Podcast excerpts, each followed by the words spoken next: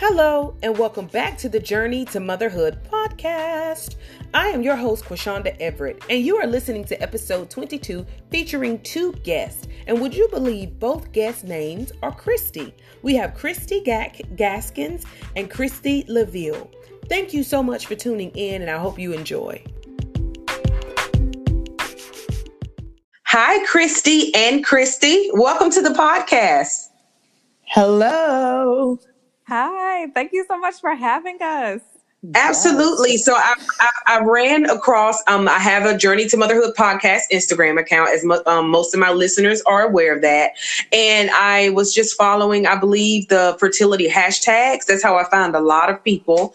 And I came across a page called Christy and Christy.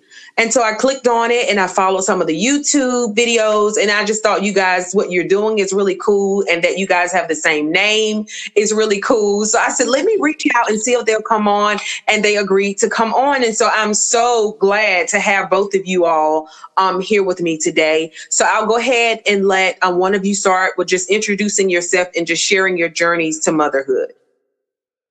Essentially, we, um, our college buddies and everything. Um, and although our journeys are different, just our journey to motherhood itself has been, you know, pretty difficult.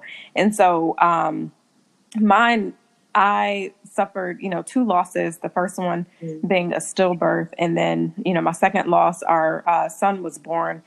Um, and a few hours later, he he passed away. You know, and this was at 27 weeks. And so, just going the the pains, you know, the trauma, the um, depression, everything, um, and just feeling like I was alone in that situation. You know, that I didn't know anyone else who had experienced anything like that. Um, you know, I've heard, I've had heard of some people who had miscarriages, but you know, not really many in the Black community that spoke about it. Um, and just, you know, my type of loss I hadn't heard anybody, I didn't know anybody that suffered from that type of loss. And so, mm-hmm. you know, mm-hmm. just going through that entire experience and feeling as if there was no one who understood me, there was no mm-hmm. one I could mm-hmm. really, you know, talk to. Um, and then, you know, speaking to Christy, and of course she'll tell you her her journey and everything, but you know, just speaking to Christy about the loneliness that we were feeling, you know, mm-hmm. as we went through our our different journeys and just you know some of the same experiences that we had just with you know trauma and depression and everything um, and we just realized you know there are so many women out there that need just the just to know that there are other people like them out there that have experienced loss that have you know experienced infertility and you know go through these different emotions um, and just know that there is a community of people out there that can assist mm-hmm. them you know in getting through this you know trauma and you know really getting back to a really uh, peaceful place in their life and a place that they have ha- um, where they're happy and where they have joy mm-hmm. and so mm-hmm. that's you know how we started christy christy just to you know bring hope to other people who who were like us mm-hmm. Exactly. And um, my story obviously is, um, you know, much different, but still, you know, a form of grief. Um, I struggled with infertility my husband and I struggled for six years. Um, mm-hmm. and it was it was a rough journey because I mean any woman who even if you're not struggling with infertility, even if you just don't have children yet, you deal with the questions: when are y'all going to have kids? You're not getting yeah. any older, you know, mm-hmm. or any mm-hmm. younger, um, and et cetera. And so people put a time clock on your uterus, and oh, yeah. so you know, and as the years tick on, they're looking at you as if they're wondering well, do they not want kids or is something mm-hmm. wrong with them? You know? and so oh, yeah. it became exactly. And so it became something that I didn't talk about openly to people. Only, uh, you know, my mother, Christy, you know, very few people, you know, knew of my my struggle and how I really felt about the situation. Now, everyone else would just get the surface level, you know, when God is ready, he'll give us a child, blah, blah, blah. But, right. you know, I didn't really discuss how broken I felt. And, you know, and to add insult to injury, I suffered from um, uterine fibroids in the past. Mm-hmm. And so my cycles, my monthly cycles were gruesome. I mean, horrible to the point where when I knew my period was coming, I started having anxiety attacks because it was just, they were bad. And so I got to a point where I'm like, Lord, either I get a hysterectomy or you give me this baby, but I can't do I can't do it anymore. Like it was Ooh, it was just yes. really bad. And I went into a state of depression. I went into um, a state of, you know, feeling worthless because, you know, when you, society teaches us that you're a woman because you can bear children, you know, that's one of the main signals of being a woman. And mm-hmm. so when you're mm-hmm. not able to do that, and then you're so, you're left with having to redefine your identity. You know, mm-hmm. well, who am I if this is not what I'm supposed to do? But then, mm-hmm. you know, on the opposite, you know, I have faith, you know, I believe in God. Yes. And so if I'm saying that God promised me these children, then who am I to say that he won't provide, even though what it looks like right now isn't what he promised, you know?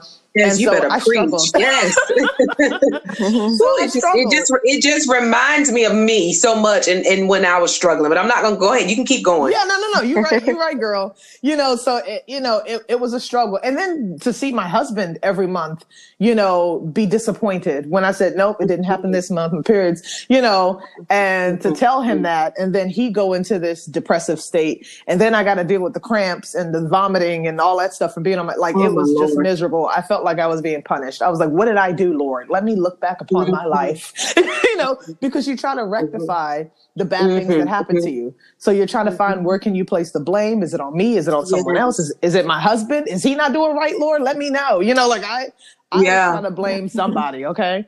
And uh-huh. so, so, and it, it, it, just, it was a, a long journey of fertility treatments and trying different things and, you know, doing the ovulation thing that didn't work.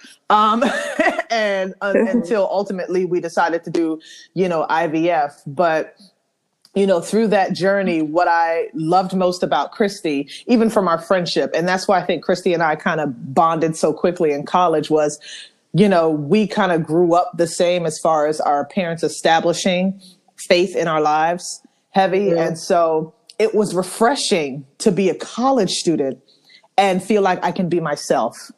Mm-hmm. Because, you know, my whole life I've always been like, oh, Christy's too holy. Oh, don't show Christy that. Or don't tell, you know, don't say that around Christy. You know, she, yeah. she a Jesus freak or whatever, you know. And so to have someone that I didn't have to dim my light with, who, you know, Christy's always, oh, y'all want to do a fast? Oh, we going to church? You know, you know, yeah. I always count on Christy to, to yeah. you know, that I could be myself and talk openly about my faith and, you know, my mm. struggles and not feel yeah. judged. So Christy and I have always been close. And then Christy Christy came about because um, I had a dream about Christy and I using our journeys to, you know, in some way, like God had a purpose for what he allowed us to go through. And it was actually confirmed through Christy's husband. He was just like, Hey, I've been thinking, you know, why don't y'all start something together? You know, maybe call it Christy Christy and y'all share, you know, your journey. I'm like, Oh my goodness, that's confirmation. You know, wow. it was like confirmation of that, yeah. you know, what God had told me, like, this is what mm-hmm. we're supposed to be doing. And that's when I got that aha moment that sometimes what we go through and what God allows us to go through isn't for us. And oh, come on. Yes, yeah. Mm-hmm. So, and often we miss it because we're too busy trying to figure out, well, what God, what was I supposed to learn from this? What, what, yes. why did you make me go through this? But mm-hmm. sometimes it's not for us. It's for other people. Yes. Yes. Because other people need to hear that. that. I say that all the time. It is never about us. Mm-hmm. It's never about us. And I think when I went through my journey, that is what kept me strong, is because I knew that one day God was going to use it to exactly. help someone else. And I had to keep reminding myself, you're not mm-hmm. going through this for nothing. Pain isn't wasted. He's mm-hmm. going to turn it into purpose. You know, I had to keep, mm-hmm. and those were the, that, you know, that helped me like so i'm glad you said that because that that is extremely true that's yeah. so true mm-hmm. and even but even though when you're going through it because i know christy can attest oh, it don't feel when you're good. going through it you ain't trying to hear about no. what god is trying to do for other people's lives oh, no. through your pain no, you're like lord yeah, yeah. why me and like yeah yeah i had my strong days where that would help and then it was the other days like why me god like why are you tripping like what's going on you know mm-hmm. i, would, I don't deserve this yeah yeah, I don't I mean Exactly. So it's like, come on now, I'm doing everything you told me to do and it's not working, you know? Mm-hmm. So that's such a blessing. First of all, I just want to say that I think, you know, good friends are hard to come by. So I'm yes. so like I love to hear the story of how close you guys were and how you all had each other to get through these tough times throughout the journey. I didn't have that.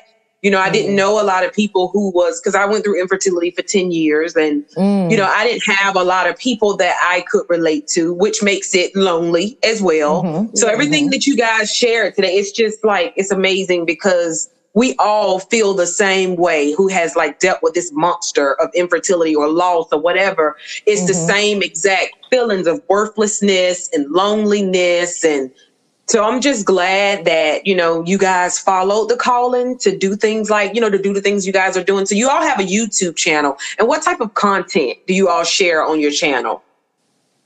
Everything, you know, related to our journey. So, um, you know, essentially, of course, just like what we told you, our our background, you know, how we got here, um, mm-hmm. our struggles with our faith and keeping our faith during our journeys, you know, um, just getting through grief, getting through depression. So just you name it, you know, related yeah. to our our journeys, and you know, just really trying to encourage others and let them know that their um, their feelings are you know legitimate and it's okay to mm-hmm. feel the way that they feel but mm-hmm. also you know how can we get to the light you know mm-hmm. and so yes that's you know essentially what our channel has been about um, and we have evolved a little bit and so um, more recently we have done interviews with uh, various people including a doctor an obgyn um, and so she's been able to give tips of how to awesome. you know even advocate for yourself you know how you know the things that you should look for during pregnancy the things that you should be talking to your doctor about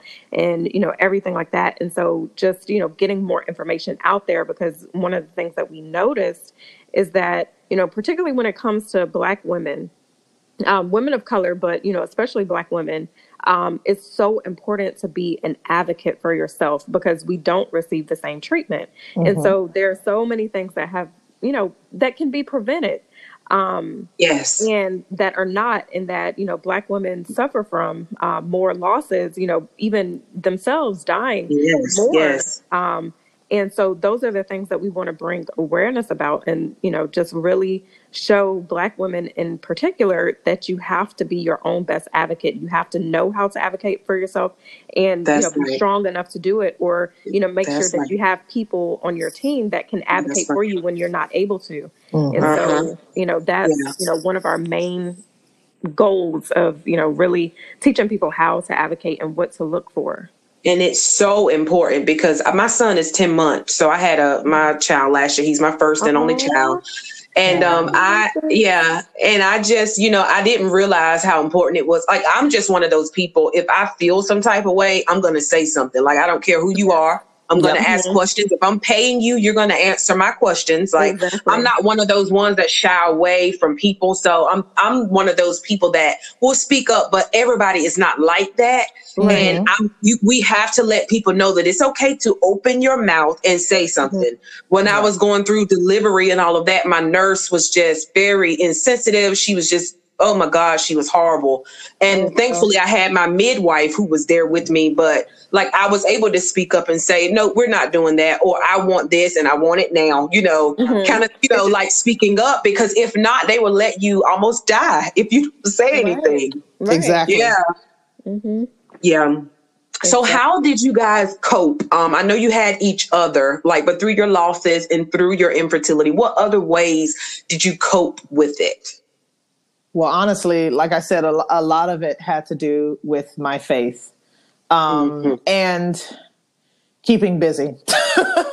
keeping yeah. busy. So, like, one thing that made you happy. Yeah, exactly. Mm-hmm. I went back to school. My husband and I, you know, we would go on vacations um, mm-hmm. and different stuff like that. You know, so I had to kind of refocus and not be so much about, you know, baby, baby, baby. And so yes. at one point, my husband and I had to look at each other and say, like, look, if this doesn't happen, are we happy with each other? Like if we if it's just yes. me and you, you know, if yes. it's me and you for the yes. rest of our lives, like is this something that's gonna break our marriage or is this something, you know, that you know, yes. would just have enhanced our marriage. And so we had to just kind of refocus our energy on each other and yes. and just being in love with each other and enjoying each other's mm-hmm. company and then letting God, you know, provide when he, you know, when it was when he saw fit and it was ready. And so it was a lot of that. I mean, not trust me, every month it still was the when my cycle came, I still was angry, and I still yeah. yeah. and I still had to deal with those emotions and deal with those things. But you know, I often found myself in worship a lot, and mm-hmm. and you know, letting that kind of soothe me out of it. And I'm serving helping others kind of help, help mm-hmm. take the, take the spotlight off of myself. That always make others. you feel better. Exactly. Oh yeah, that always makes you feel better when you are doing things to help others. And it, I'm just telling you, everything you guys are saying, it just reminds me so much of myself. My husband and wow. I also kept took vacations and I was yeah. also really heavily in church and trying to help others to get my mind off of like the pain. And we went through IVF and it didn't work mm. three times. It mm. failed we went through every a lot of fertility treatments and i just miraculously like god just did that thing all of a sudden out of the blue and just wowed us. Wow. Yeah. Yes. That's yes. yes. It was his timing and his timing only. And and i said you know he had to show me that i'm gonna do this thing when i want to do it. Yeah. Exactly. So, yeah. yeah, Well, it was me, so great. Was a little different. Um, I'm sorry, I didn't mean to. Oh, you go ahead. Um, yeah, so for me, it was a little different. You know, after my first loss, um, because I faith is you know my life and everything. You know, just relying on God. But after my first loss, I was like, okay, you know, I can I can rely, you know, continue to rely on God. I can continue to trust Him. I know, despite what happened, God is still good you know um, and it's just you know something that happened something that he's teaching me something that you know i will be able to help others with after my Mhm. second loss, I it was it was so hard for me to recover Mhm. from. And so I moved away from my faith. I wasn't going to church. Um, and it was just like, okay, God, you let this happen twice. Yeah. Um, and you know, this time worse than the first time because you know our son was actually born. We heard him cry and everything. They, you know, they let us see him and you know rush him off to the NICU. All the doctors were like, "Oh, he'll be fine. He'll just have to stay in the NICU for a little bit because he's, you know, he was born early." And so that's what we had in our heart. We were just like, "We have our son. We'll you know, okay. he's here. Yeah. We saw him, and then you know, a few hours later, he passes away. Snatched and away. So it was just mm-hmm. like, yeah. And so it was just like, you know, God, what happened? And so I moved away from my faith. Um, yeah. And you know, I went to counseling.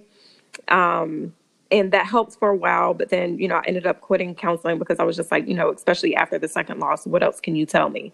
Like there's nothing else that you can tell me that's going to really help me. And so my husband and i we traveled um, and we took just some time off. We were just like maybe we just need some time to get you know change of scenery change of pace and just not be consumed by this. And so um, you know that's what we did but then, you know, when we got back to the States, it was kind of like reality hit.